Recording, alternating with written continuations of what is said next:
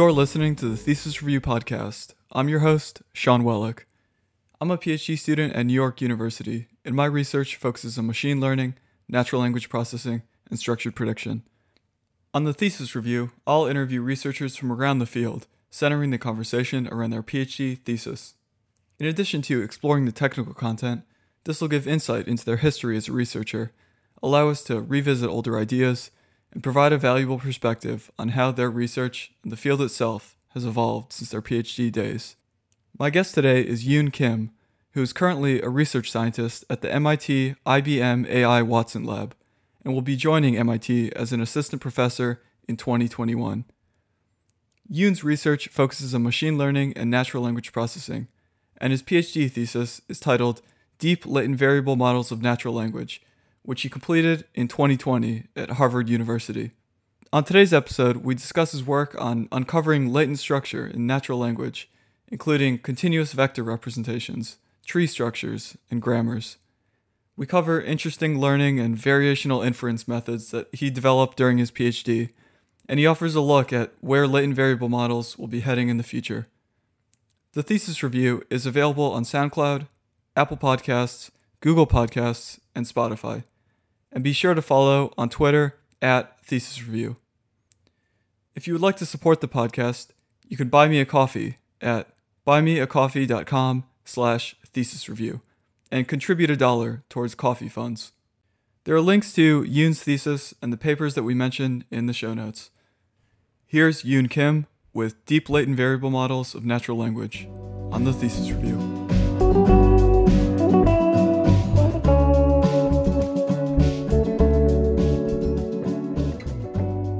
So your thesis involves automatically discovering or finding structure in language. Mm-hmm. So do you think that language has some true underlying structure? And if we did discover, or how would we know that we discovered the true structure versus just uh, some other structure? I am a very naive linguist and a you know cognitive scientist, so whatever I say is going to be probably very wrong. Um, but my view on this, um, and, and it's an interesting, like, almost philosophical question because it does inform how you uh, approach, how you model language. My view is that mm-hmm. these types of structures, like grammars that are purported to govern human language acquisition, are uh, nice enough mathematical abstractions that are computationally tractable to work with. Um, mm-hmm. so any learning that happens through these structures are, I think, um, nice approximations, interpretable somewhat approximations to real world phenomena, which is language. Um, whether these structures are real, i.e., is our brain implementing a grammar? I don't think so, but again, I don't know enough about um, psycholinguistics, cognitive science to comment more intelligibly. Um, on the one hand, I, I, think the world would be too nice if that were the case, and um, mm. you know the world is messy. So uh, I don't know. But on the other hand, like one of my favorite quotes is from Jason Eisner. I may be misremembering, but it says something like, um, "Either the world is hierarchical, or there is a god, or it could be either the world is compositional, or there is a god." So mm-hmm. these the, the fact that like hierarchical structure, compositional structures are ubiquitous in sort of any physical phenomena could be a case that these types of structures that we posit to govern language are, in some sense, physically grounded. Um, but again, I don't ha- know enough about these areas to comment my, more intelligibly. But my my take on it is these are just good tools we have to model natural language data. So yeah, you could kind of approach it from a psycholinguistics perspective or linguistics perspective and maybe argue for some structure. Right. What's interesting though is like um, these types of hierarchical structures, there does seem to be enough uh, neurobiological evidence that some, for example, something like parsing is happening in the human brain, and of course the exact mechanisms by which you know uh, these structures are built are um, under much scientific debate and investigation currently, but it seems like there's quite robust evidence that something like parsing is happening. Yeah, so so certainly, even if we might not get some kind of exact true structure, there is some sense of structure it seems like and i guess what Right. you're saying is that Right. there's something that can help computationally to, to model language Yeah. your thesis it's uh, titled deep latent variable models of natural language Mhm. um, so maybe first could you just define what latent variable models are and how you got interested in these Sure. Um, so latent variable models are essentially, um, in my view, joint distributions over observed variables, typically x, and unobserved latent variables, typically z. Um, and then we Mhm. have some parameters for this joint distribution, uh, say theta.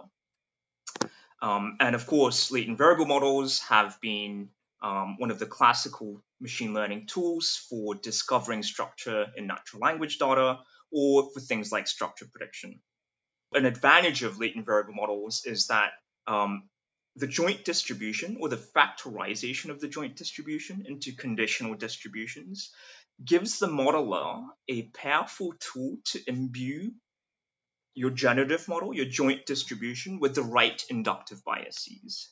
For example, in a Mm. HMM, you there are conditional independence assumptions in the HMM that um, lead to, for example, part of speech like uh, tags that become discovered once you uh, learn this uh, generative model, uh, latent variable model. Um, so that's a latent variable model. What I mean by deep latent variable models is that um, we still use the language, the declarative language of latent variable models to um, factorize the joint distribution into conditional distributions. And this is, again, specify the modeler and is dependent upon what kind of language phenomena, phenomena or any underlying phenomena that you want to model. Um, but in deep latent variable models, we parameterize these conditional distributions with uh, neural networks. Mhm. And um, there are two reasons why you might want to do this. One is that neural networks gives a um, allows you to uh, flexibly parameterize your conditional distribution over high dimensional combinatorial input without an explosion in number of uh, parameters. For example, if you Mm. consider, um, say, a naive Bayes model, which is classical, the reason why um, typically the naive Bayes assumption is made is because otherwise conditioning on the latent variable z and the past history would quickly um, result in a blow up in terms of the number of uh, probabilities that you need to estimate.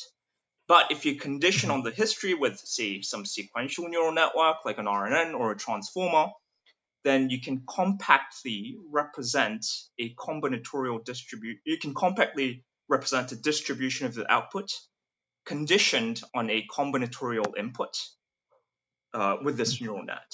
So that's one advantage of having um, uh, these deep latent variable models, i.e., neural parameterizations of conditional likelihoods. Another reason is that even if you have the same um, conditional independence assumptions, turns out there's something almost magical that happens if you parameterize these conditional distributions over, say, neural nets over embedding representations. Um, and I'm exact. I'm not exactly sure why this happens. Um, and the analog is something like a non-latent variable, say, feed-forward language models.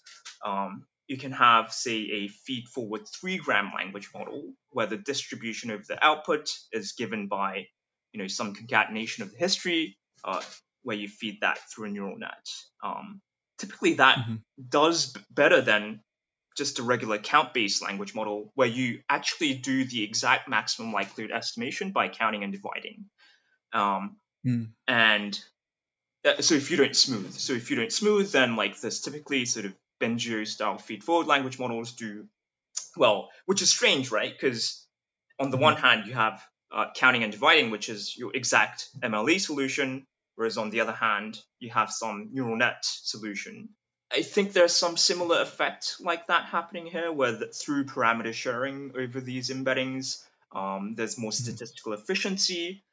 Um, yeah, so one phenomena that I found is that even if you have the same exact probabilistic model in terms of uh, the factorization of the conditional uh, distributions, typically if you parameterize these modular components with neural nets, that, that does better both in terms of structured discovery and uh, training objective. but I, I don't know why that happens, and I, I wish someone like smarter than me would figure this out. Yeah, that is really interesting. So you're saying it's kind of analogous to um, one of these n-gram language models, and just by using the neural parameterization, Yeah, something, uh, yeah, something is happening there, which helps it to generalize better. right. Well, luckily we have plenty of smart people, I'm sure, listening to this podcast. So hopefully someone will figure it out now. Going into your PhD, did you know that you wanted to focus on these types of latent variable models or deep latent variable models? Or at what stage did you kind of pick up an interest in this area? Oh, um, yeah, most definitely not. Um, I couldn't have imagined, for example, going in that I would be spending a couple of years doing like grammar induction. Um, Mm. actually, going into my PhD, I was like a very much deep learning purist, where Mhm. You know, like you know, let's get some data, put it through a neural net, um, predict something, get a number, and optimize that.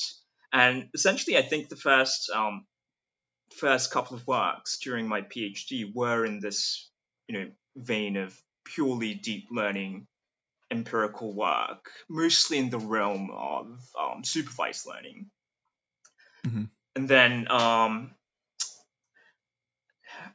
then I sort of got interested in latent variable models through like the VAE literature, and I spent a year trying to make VAEs work for a language, um, like sort of sentence level modeling, and and you know, uh, I, it's not clear they still work as well, but um, that was my foray into latent variable modeling from the perspective of like deep, uh, sort of deep generative models, i.e., um, deep uh, where your joint generative model is given by a neural net, and you do inference over this. Uh, you do approximate inference over this typically intractable model with another neural network, uh, i.e., the Mhm. inference network. So that's how I got interested in latent variable models, and um, and then at the same time, I, I, I was just taking, you know, a couple of linguistics classes, and this notion of like grammars and syntax. Um, again, I don't know enough to. I, I I'm probably like I don't know enough to comment intelligibly, but but they, the, it seemed like there was something there. Um, Mhm. and then I think that's how I got interested in grammar induction. And then um, trying to discover these hierarchical structures from data. Yeah, it certainly to go back to your original question, is something I never planned. I, I think during my PhD, I I, I just kind of did what seemed interesting. Like like my personality type is that if, if I have an interesting idea that I think is interesting, which typically turns out not to be interesting afterwards, but but I like have to try it. So like Yeah, yeah. yeah, yeah. So um, I don't think there was any, you know, like plan on doing this type of work through my PhD. Certainly not. You were kind of uh, driven to investigate these models out of interest versus saying, like, I want to, I don't know, achieve better performance on a specific task or something like that.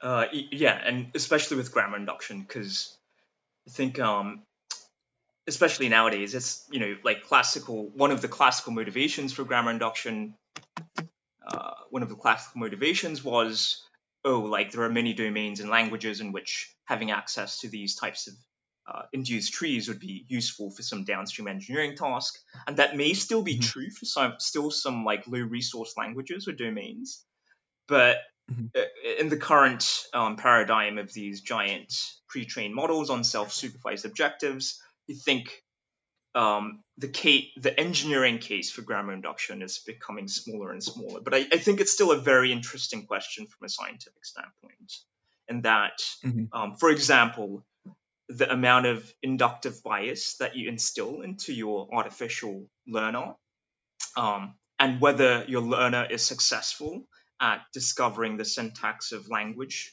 um, just from raw text, I, I think tells some, tells us something deep about um, the the innate the classical you know debate between the nativist and the learning based um, theories of human language acquisition.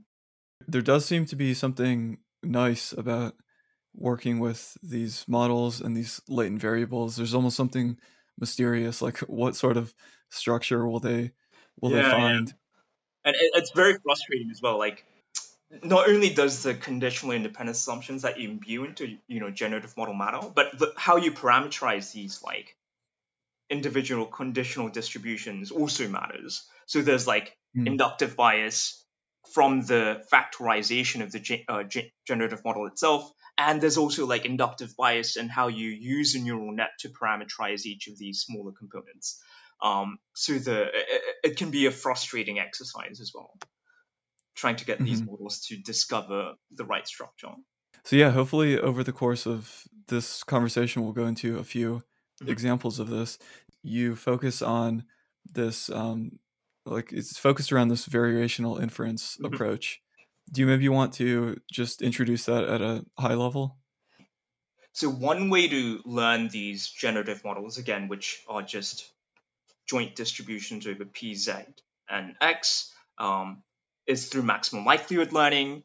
And depending on how you factorize the, this joint distribution, you can marginalize out the z.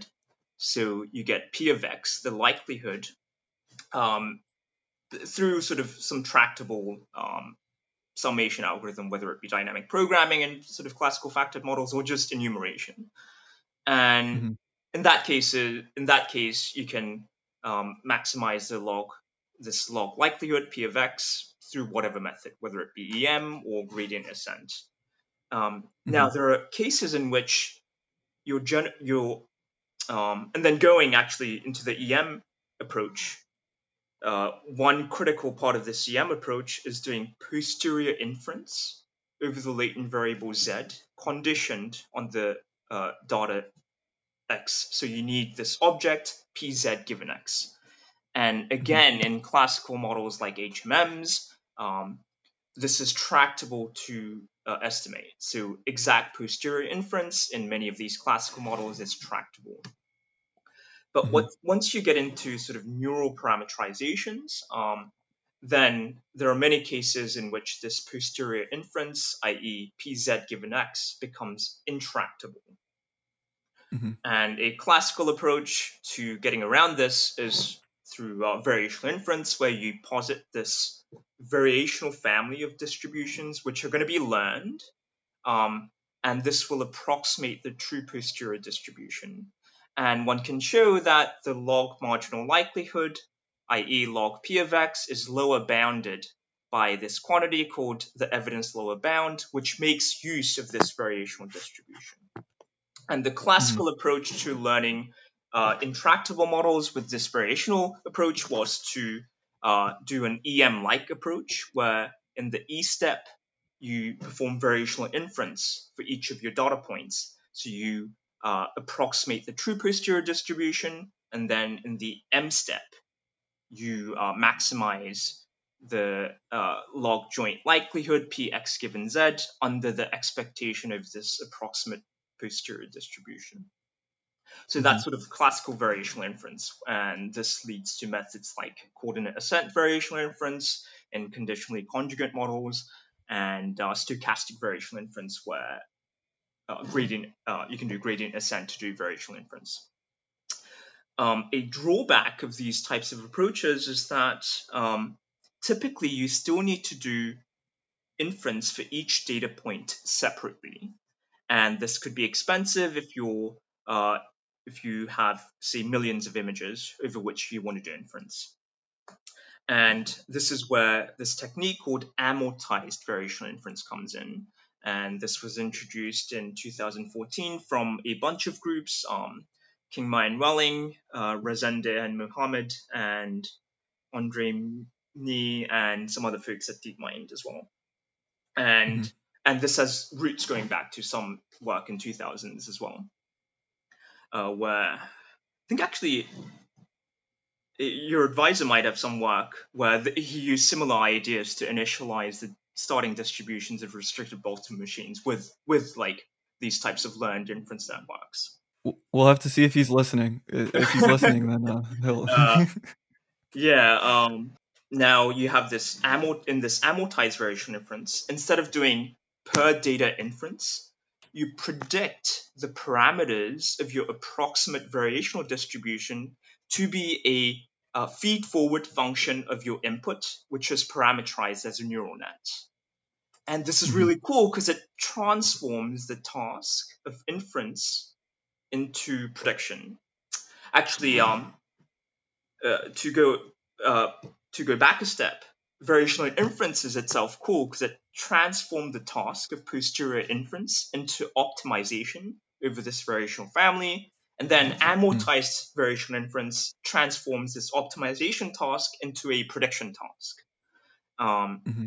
And an advantage of this is that you can now do sort of easier inference, approximate inference of your data point by just passing um, this inference network of your inputs and then obtaining the variational parameters. Mm-hmm. And then um, you can train both the generative model and this inference network end to end on on this quantity called the evidence lower bound. Yeah, so it's it's it's like a nice neural version of uh, variational inference in some sense. Right, and, and um, that that's sort of like the core technique in my thesis, where I'll be typically working with deep latent variable models, which uh, for which exact posterior inference is intractable. So we want to do approximate inference over them, and then um, to do this, I'll employ another neural network, uh, this inference network, to obtain the parameters of the approximate variational distribution. And a lot of my thesis considers sort of different takes on how to adapt this broad technique of amortized inference uh, for different applications of interest. Yeah, and that's a great lead in. So, one thing I really liked was um, you had this table at the end of the background section, mm-hmm. and it kind of breaks down the rest of the thesis in terms of what ta- what type of latent variable you're dealing right. with and the type of generative model, and mm-hmm. then the type of learning and inference procedure that you developed. Mm-hmm. We could start with the first one, which is um, a continuous latent variable. Yep. And here you're dealing with um, modeling uh, sentences or, or text. Right. What would be the the hope for a latent variable model of sentences? Yeah. So the ideal hope with with that type of model. So just to give the readers uh, background, this is a classical sentence VAE originally proposed by uh, Sam Bowman, um, who's of course at mm-hmm. NYU too, where we posit a latent variable which ideally governs sort of the long range um, dependencies in a sentence or the topical elements of a sentence, and that is coupled with a uh, neural network decoder. Actually, I don't like to use the word decoder, neural network generative model that mm. conditions on the latent vector z and the history through some autoregressive methodology, uh, autoregressive factorization. And you know, Sam Bowman had this very nice paper in 2015, and mm-hmm. It, it, turns out the result was somewhat negative, in that mm-hmm. um, if you had a lot of optimization tricks, like um, penalizing certain parts of the objective, um, you could get it to work, but it but a lot of the time the model, uh, the generative model, just learned to ignore the latent variable. Mm-hmm. And um, I think after wrestling with this, the community realized, oh, this sort of makes sense from an optimization standpoint. If you have a flexible enough uh, generative model, i.e., say a you know fully order, autoregressive RNN, then if the model can use that to model the underlying data p of x without using the latent variable, then mm-hmm. you know it doesn't have to pay the penalty for this portion of the ELBO, which is the KL divergence between QZ, given the variational distribution and the prior. Mm-hmm. And I think the interesting question at, at the time this work was uh, was going on was like whether that was the full story, i.e., is it just due to this um, sort of the expressivity of the uh, generative model? And of course, this has this had um, uh, led to a lot of other interesting work on making the generative model less flexible, like making it convolutional or even just a backwards model. Mm-hmm. And um, th- this work, uh, initial work, was looking at now asking the question whether this was again just due to the expressivity of the generative model, or is there something that happens because we're doing um, this thing called amortized inference? And what we found was like um, this idea of amortized inference, where you transform the problem of optimization into a neural network prediction problem, is a powerful technique for doing efficient approximate inference.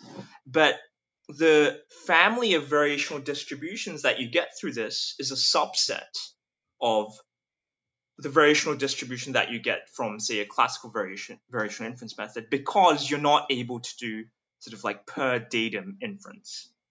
Mm, Um, yeah, so in this uh, work, we we looked at whether improving this amortized inference method by uh, augmenting this amortized inference with more classical uh, per datum inference techniques uh, would Mhm. enable learning of generative models that don't ignore the latent code but allows us uh, allows you to have a very expressive generative model and the result was somewhat like like yeah there wasn't total ignorance uh, total ignoring of the latent variable but you know the method was quite slow um so it's, it's not clear it's it's going to be like useful.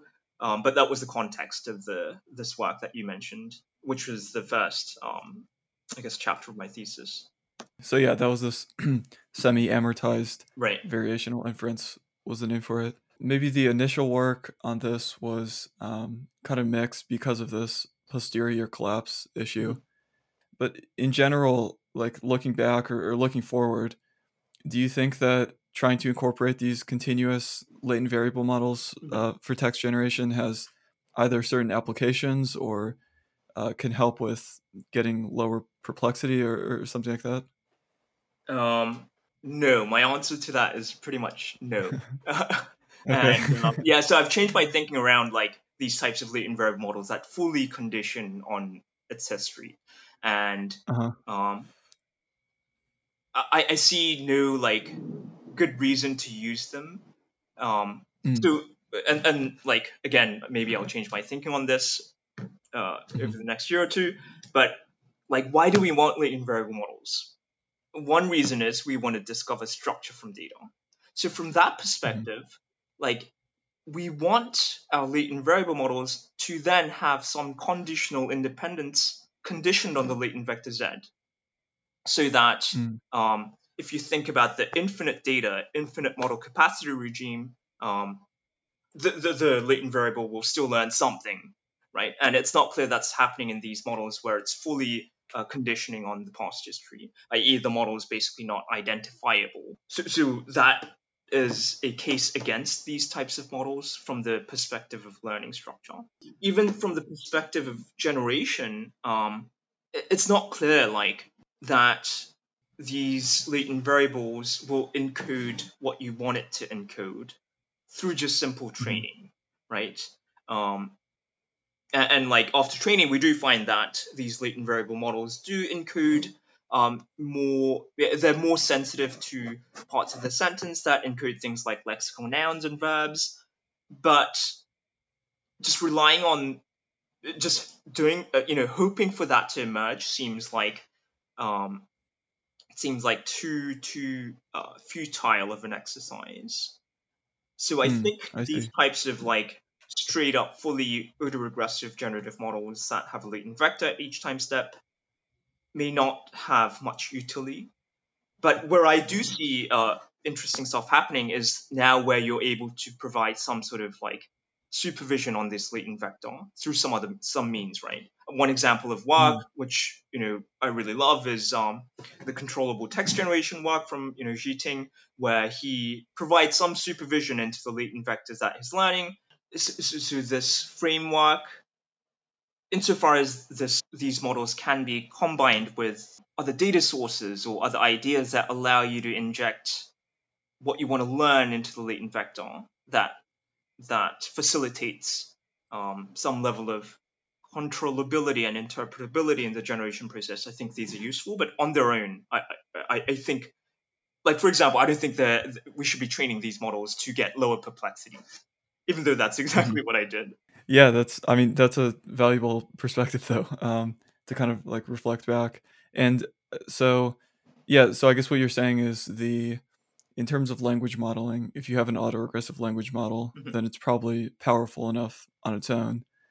And then if we want something like interpretability, Mhm. it's probably most useful to declare what type of interpretability we want through right some labeled examples. Right, and, then actually, like uh, uh, one person who made me change my thinking on this was again your advisor, where like um, we're talking and he he, I maybe miss, I'm surely like misremembering the exact wording, but it it was something like given a no given a model that does experience posterior collapse and therefore just becomes a language model, is there Mhm. a model that has you know the same type of conditional independence assumptions that doesn't experience posterior collapse. But when you marginalize the latent variable out you get the same perplexity. And initially like i didn't even understand quest- this question but like after thinking about it like yeah there, there has to be like because when you marginalize these models out they just become models over p of x right? Mm, so right. just from the perspective of getting lower perplexity, um, I'm not sure there's a strong case for these latent variable models in rich data and rich model regimes. So if the autoregressive nature, uh, so if the the fact that the generative model or the decoder is too powerful Mhm. is an issue, do you think that th- th- these could potentially be promising for, say, non-autoregressive generation, where you could have a latent variable to capture the global structure, and then Mhm. Your uh, decoder has these conditional independence assumptions? Uh, yeah, totally. And there's you know a really nice, rich line of work on these types of latent variable uh, based uh, non-autoregressive generation, and I think that that's such a nice application of like a pretty cool technique. And these are you know combined with things like flows, um, where yeah, that's a cool application of latent variable models uh, for for practical benefits in contemporary deep learning based NLP. Okay, good. So so there's still hope. Let's hope so. Yeah. We could, uh, I mean, we could return to the attention if Mhm. there's time, but I, I want to make sure we talked about um, the latent variable being an unlabeled binary parse tree, Yeah. Sure. because this was really interesting to me. So now instead of a continuous vector, Mhm. not only is the latent variable discrete, but it's also structured. So Mhm. structured according to a Yep. tree structure. And then the generative model is this recurrent neural network grammar. Yeah. So yeah, did you maybe you want to talk about um, just how this investigation got motivated? Uh, yeah, sure. So maybe we can start with a little background on rec- recurrent neural network grammars, which was introduced by Chris Dyer and colleagues in 2016. And um, these recurrent neural network grammars, RNNGs, are basically generative models of sentences and trees. So these are joint generative models, say PZ and X, where X is a sentence and Z is your tree. And um, what makes these different from classical, say, uh, RNN language models is that the generation uh, is a hierarchical process as opposed to a flat left to right generation process. In that, as you generate a sentence, um, you have you maintain a stack, and uh, as you generate a sentence, you uh, complete constituents as you generate these sentences and update the stack with representations of these completed hierarchical uh, structures, which are constituents. Mhm. What's really fascinating about these models is that um, they really exhibit. So actually, for, just from a language, just from a pure machine learning standpoint, they're very interesting because they typically outperform regular language models when you train on the same amount of data. So it, it, it's interesting from that point of view as well. But from a scientific standpoint, these models are very interesting because they truly exhibit different. Uh, they learn to generalize syntactically in a different way than your regular language models. And this has been borne out through a bunch of experiments. Uh, Roger Levy and colleagues at MIT have a bunch of works that you know uh, test these models vis-a-vis the flat RNN language models on psycholinguistic stimuli. Um, Mhm. Chris Dyer, uh, John Hale, Jonathan Brennan, and colleagues also have some work where they correlate certain metrics derived from this model uh, against electrophysiological activity in the brain and show that it correlates better or even on top of these flat um, left to right language models. Um, actually, which is one of one sort of evidence for uh, reification of these parse trees uh, in the human brain. But let, us close that mm-hmm. parenthesis. Um, so, so these models are just fascinating, both from a machine learning standpoint and from a cognitive science standpoint. And in fact, I, I think there's a rich research program around RNNGs uh, in the cognitive sciences, um, trying to you know compare them against human uh, human language processing. Um, but in the original work, this model was trained on uh, a supervised tree bank, uh, i.e., the Penn tree bank. And of course, um, one thing that motivated motivated the unsupervised RNNG work is that um, when you know children acquire the syntax of their native language, they don't do it with the textbook-like supervision that we give to our supervised learning algorithms, right? You know, no one tells a baby his you know, here's a English sentence, here's a parse tree, I'll learn a mapping. Um, mm-hmm. Again, there is some debate as to how much implicit supervision that children get when learning the syntax of their native language, but clearly it's not, you know, like the textbook like supervision. So mm-hmm. an interesting question then is like, um, can we, you know, use these RNNGs but somehow discover the underlying structure uh, without supervision? So that was the main challenge of the work. And um, the way we tackled it was again through this um, this overarching technique of variational inference, where we now parameterize a distribution over binary trees, which are going to be parse trees of a sentence.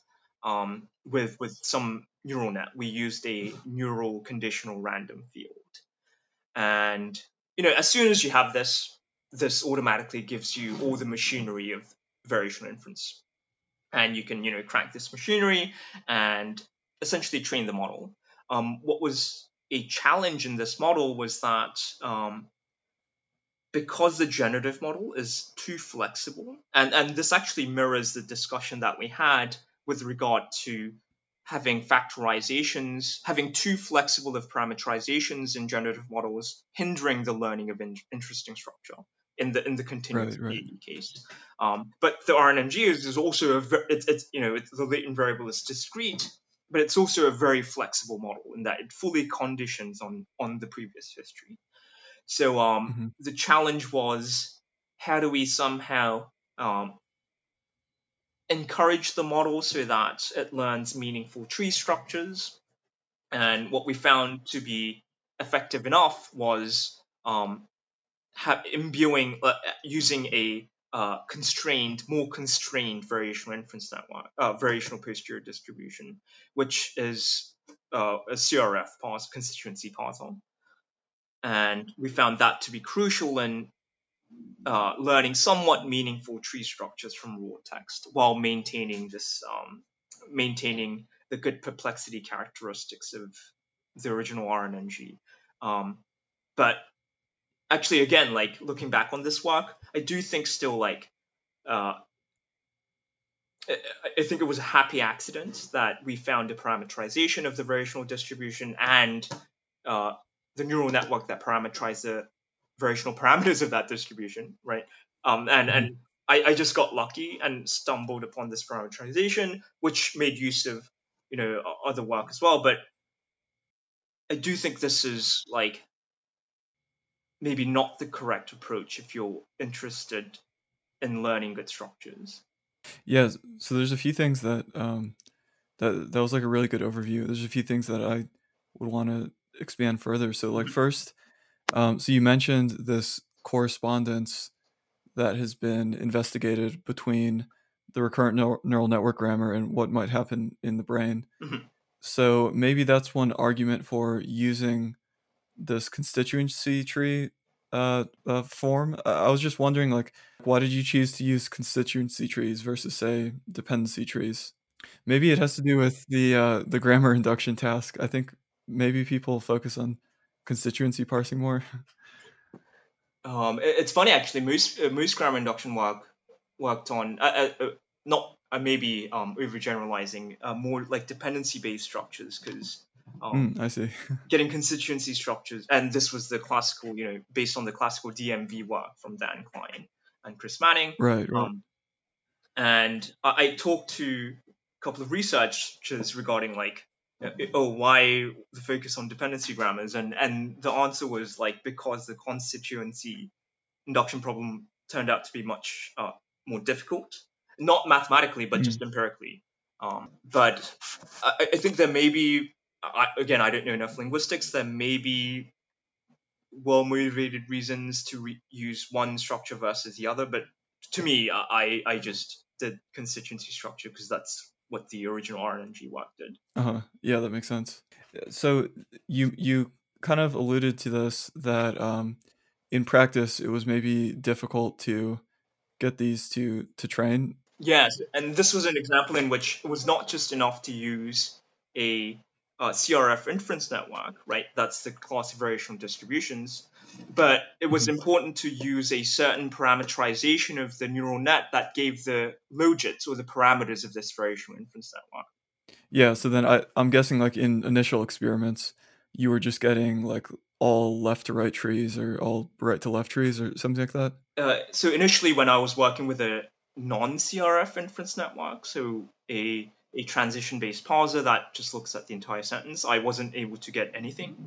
Um, and then when I moved on to the CRF inference network, like it, it sort of worked out of the box, and and I got really lucky because I was, you know, thinking about how to parameterize the logits of your CRF, and I just took a standard parameterization that um, I think Mitchell and Stern proposed uh, from Berkeley for training constituency parsers. And I just randomly read, happened to have read that recently, and I was like, oh, this seems to work nicely.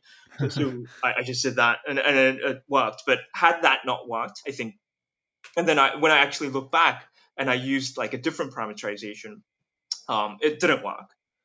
Um, so Mm. had that first parameterization not worked, I, I think maybe I would have I would have given up. Yeah, interesting.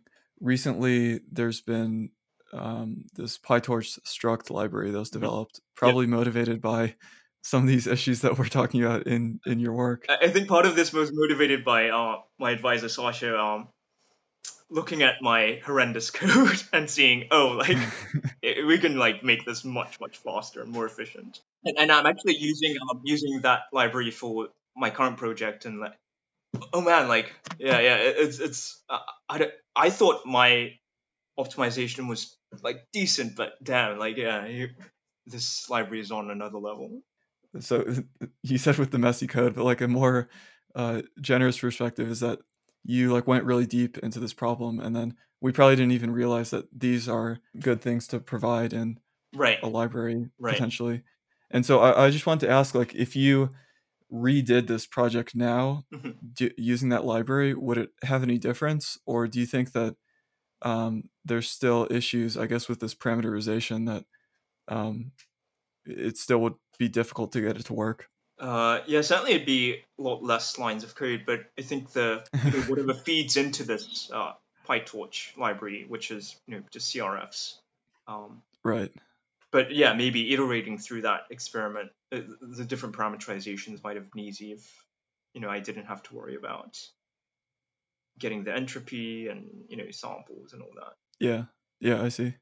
So the next section's on these grammar and continuous vector Mhm. uh, latent variables. Um, and the generative model is called compound probabilistic context free grammars. Yeah, yeah, which which I regret now naming, but uh, Because it's too long of a name, or Oh, oh no, because like it's not actually a comp, It's not like a PCF. It, it's not a context-free grammar in the classical sense, at least. oh, I see. Yeah. so to me, these seem somewhat related. What was this kind of a next step to the unsupervised RNNG, or Um, so I didn't think about the connection between the two, but I, I think one way to make a connection is like with this UR with the unsupervised RNNG work, you're starting with a very flexible generative model that you know doesn't really have inductive bias to discover these tree structures, and then you're saying, oh, how can we um, how can we somewhat guide the learning process such that it, it, it discovers meaningful tree structures. And we do that with a variational posterior distribution that is more restrained. So it's like an example of a classical posterior regularization framework. So, i.e., you Mhm. start with a very flexible model and then you regularize um, its posterior. And I think maybe one one way to characterize, one way to contrast this compound PCFG work is starting from the other end. I.e., can we start with a pretty classical but a weak model that does have strong inductive bias, i.e., a PCFG, and can we make that more flexible with with like deep learning? Yeah, I I think that could be an interesting way of contrasting these two works, but putting them in the same family of uh, these lines of work that want to discover meaningful structure from text, but also ideally model the underlying data well. So then, in- this case, again, the structure that it's attempting to discover is the constituency tree, right?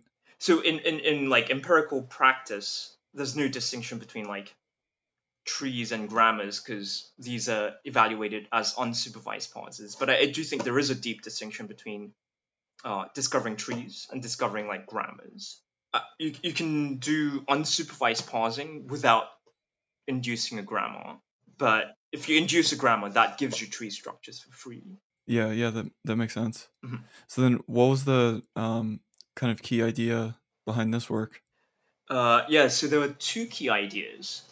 One was um, sort of revisiting the classical PCFG, uh, which which yeah is um, sort of nat- one one natural model of um, uh, human language. I think there's still debates as to whether human languages, oh, certainly like it's been proved that human certain languages are not provably not context free. Um, but um, I, I think there's some debate as to still like whether English is context free. Um, but anyway, Mm. that's that's a side note. But these do seem like sort of um, nice enough formalisms that have tractable algorithms for inference um, uh, to discover grammars from text. Again which and once you discover this context grammar for text they give you parse trees for free. Um, Mhm.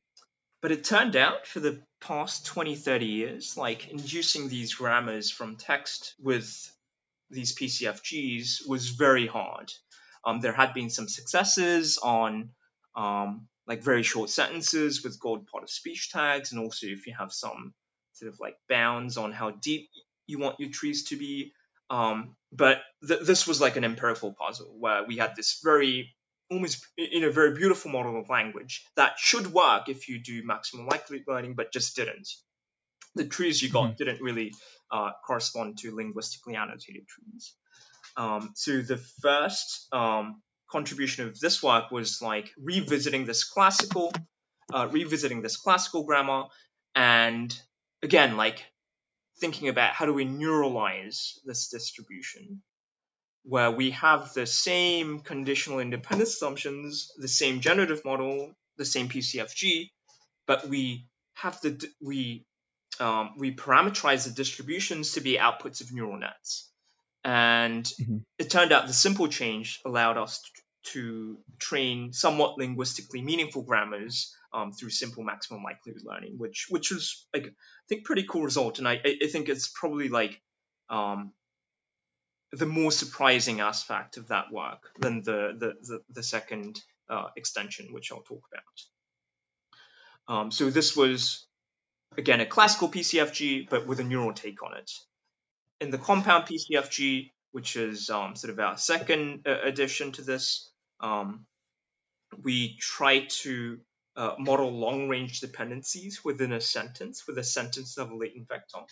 And the reason we might want to do this is that um, even if, say, English were context-free, um, Mhm. the classical PCFGs that we're working with are not uh, large enough or flexible enough to modeling uh, model like um, the richness of English language. For example, it's clearly not. Uh, so there's. It's not a. We weren't working with, for example, a lexicalized PCFG. And in principle, we could work with them, but this quickly uh, results in an explosion in the number of rules in your context-free grammar. So even if ex- exact posterior inference were tractable, um, becomes uh, in, in, intractable in practice uh, to, to train these models.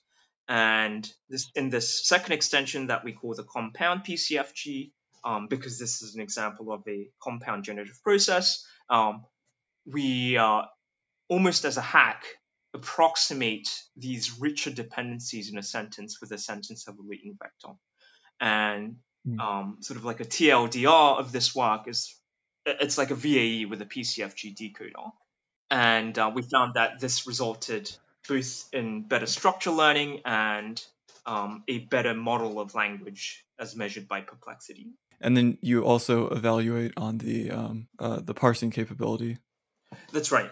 Right. So we evaluated the grammars um, as an unsupervised parsing system, and we found that um, they were able to do well, which was um, exciting. So, so one of the classical uh, negative results in NLP and grammar induction was that um, if you train these PCFGs on like the full PTB, you get a you get a grammar out, but the parse trees that you get uh, underperform trivial uh, trivial tree baselines, like right branching baselines in English, which is pretty good because English is a uh, head initial language.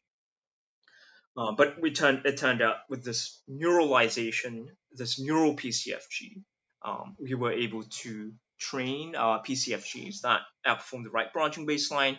And with the compound PCFG, which enriches the PCFG with long range dependencies uh, with the sentence of a latent vector, uh, we also uh, we outperform this neural PCFG as well. So here there's um, there's some form of label that you have to decide right, right in this grammar. Mm-hmm. So how do you if you just have discrete latent variables, how do you decide which uh, you know discrete element corresponds to which semantic label? Yeah, that's a great when question. You're going to evaluate. Um, in the current setup, uh, the convention is to simply ignore the tree labels and then just evaluate based on tree topology. Um, but when we did look at these labels that were predicted, we looked at the empirical frequency of how often they corresponded to certain linguistic labels. And we did see clear alignments, like it was learning certain uh, non-terminal labels that corresponded to noun phrases. Um, so it was definitely learning something meaningful, which was uh, yeah, yeah. Nice to see. Uh, I I really liked another aspect of this, and maybe it was a more um, speculative quote, but so I'm reading directly from the thesis here. It says it's possible that the model is utilizing subtrees to capture broad template-like structures and yeah, then using Z to fill them in. And I thought that was a really nice intuition. So, did you get this intuition that this is what that this is occurring and do you think that building in these types of ideas could be useful for generating text, for instance? Um, yeah, so we did see some evidence for that happening where, you know, for example, if you get subtrees that had the same um, subtree structure, the discrete structure, and then you, you, you cluster the sentences based on the Z uh, with, say, PCA, um, you get uh, you get constituents well, you get things that model things are constituents that have the same syntactic structure. For example, they're prepositional phrases, but have different lexical realizations. Um, so this hinted at something like disentangling of uh, syntax and semantics. I hesitate to use the word syntax and semantics because I think the way sort of you know I use it or like NLP people in general use it doesn't give justice to the richness of you know syntax and semantics as a discipline, but you know, at, a hand wavy hand wavy level, maybe it's disentangling syntax or semantics, or better way like disentangling what to say from how to say it. It's interesting you mentioned the like the utility of this on mm-hmm. Text generation. Yeah, it is something I'm thinking about. Um, it turns out even with the compound extension, like the the model is still nowhere near as um, powerful enough to generate coherent text. Like perplexity of these models are in say the high 100s, whereas if you just have a vanilla RNN language model, you know it's in the 70s to 80s depending on which version of PTB you use. Um, yeah, yeah. But yeah, so it's it'll be interesting to see whether this will allow us, you know, this model, these models at scale um, will allow us to automatically um, generate and provide you sort of like switch into the internals of the generative process. So you can say, you, I have a sentence like this. I want to capture the content of this, but say it like another sentence. Um, and another aspect is even just from the perspective of learning like representations. Um, I think uh, this line of uh, direction could be interesting. Like, can we, for example, capture for a given sentence um, two representations? One captures how to say it, and another captures what to say. And um, there's very interesting work uh, from various folks doing this. Some people at UWash, um, some people at TTIC. Um, but this could be another technique for doing this as well, um, which is, I think, somewhat underexplored. Yeah, then I was thinking if you had, um, say, a large document, for example, mm-hmm. then some large documents might have a certain structure. So if you could somehow disentangle that, uh, use this this latent representation as sort of a planning mechanism for generating the document. Yeah, right. That'd be definitely interesting. Although I hesitate to speculate whether the formalism of context-free grammars is the right uh, right mathematical tool right, right, right. capturing like um, say sentence level discourse. Um, uh, no, I, I was really zooming out and just focusing on the uh, oh this notion of like template like notion. Yeah. yeah. yeah, yeah. After doing all this work, um, so on continuous latent variables, discrete latent variables, trying to incorporate them into different types of models. Mm-hmm. What's your outlook on continuing with these? Do you think you'll still keep studying these and trying to take them further, or um, do you see yourself maybe looking into into other things? So, so one area that I'm thinking about, which I haven't even started, is, is like um, revisiting some of the classical tree transduction grammars, like um, sort of like synchronous grammars for sequence to sequence learning. Um, and I think it'd be interesting to revisit these classical formalisms, uh, these classical formalisms again with the tools that we saw with the neural PCFG work that, that made it work well, i.e., neural parameterizations and making things more flexible with, say, variational uh, with richer generative models that make inference intractable, but that are trained with amortized variational inference. Um, so if I, I, I think um, I'm interested in revisiting these um, synchronous grammars for sequence to sequence learning. Um, and this would be an empirical investigation where, like, hopefully, um, these models have a better inductive bias than classical seq to seq methods, so that, say, they they uh, are more data efficient. Um, now, I don't think mm-hmm. I, I, don't think on like machine translation they'll be at all competitive with uh, the current fully connected seek methods, but maybe on lower resource languages or on tasks where mm. compositional generalization is more important, these types of uh, classical tree trans- transducers will do better. Um, so that's on the mm. engineering empirical extensions of um, these hierarchical latent variable models.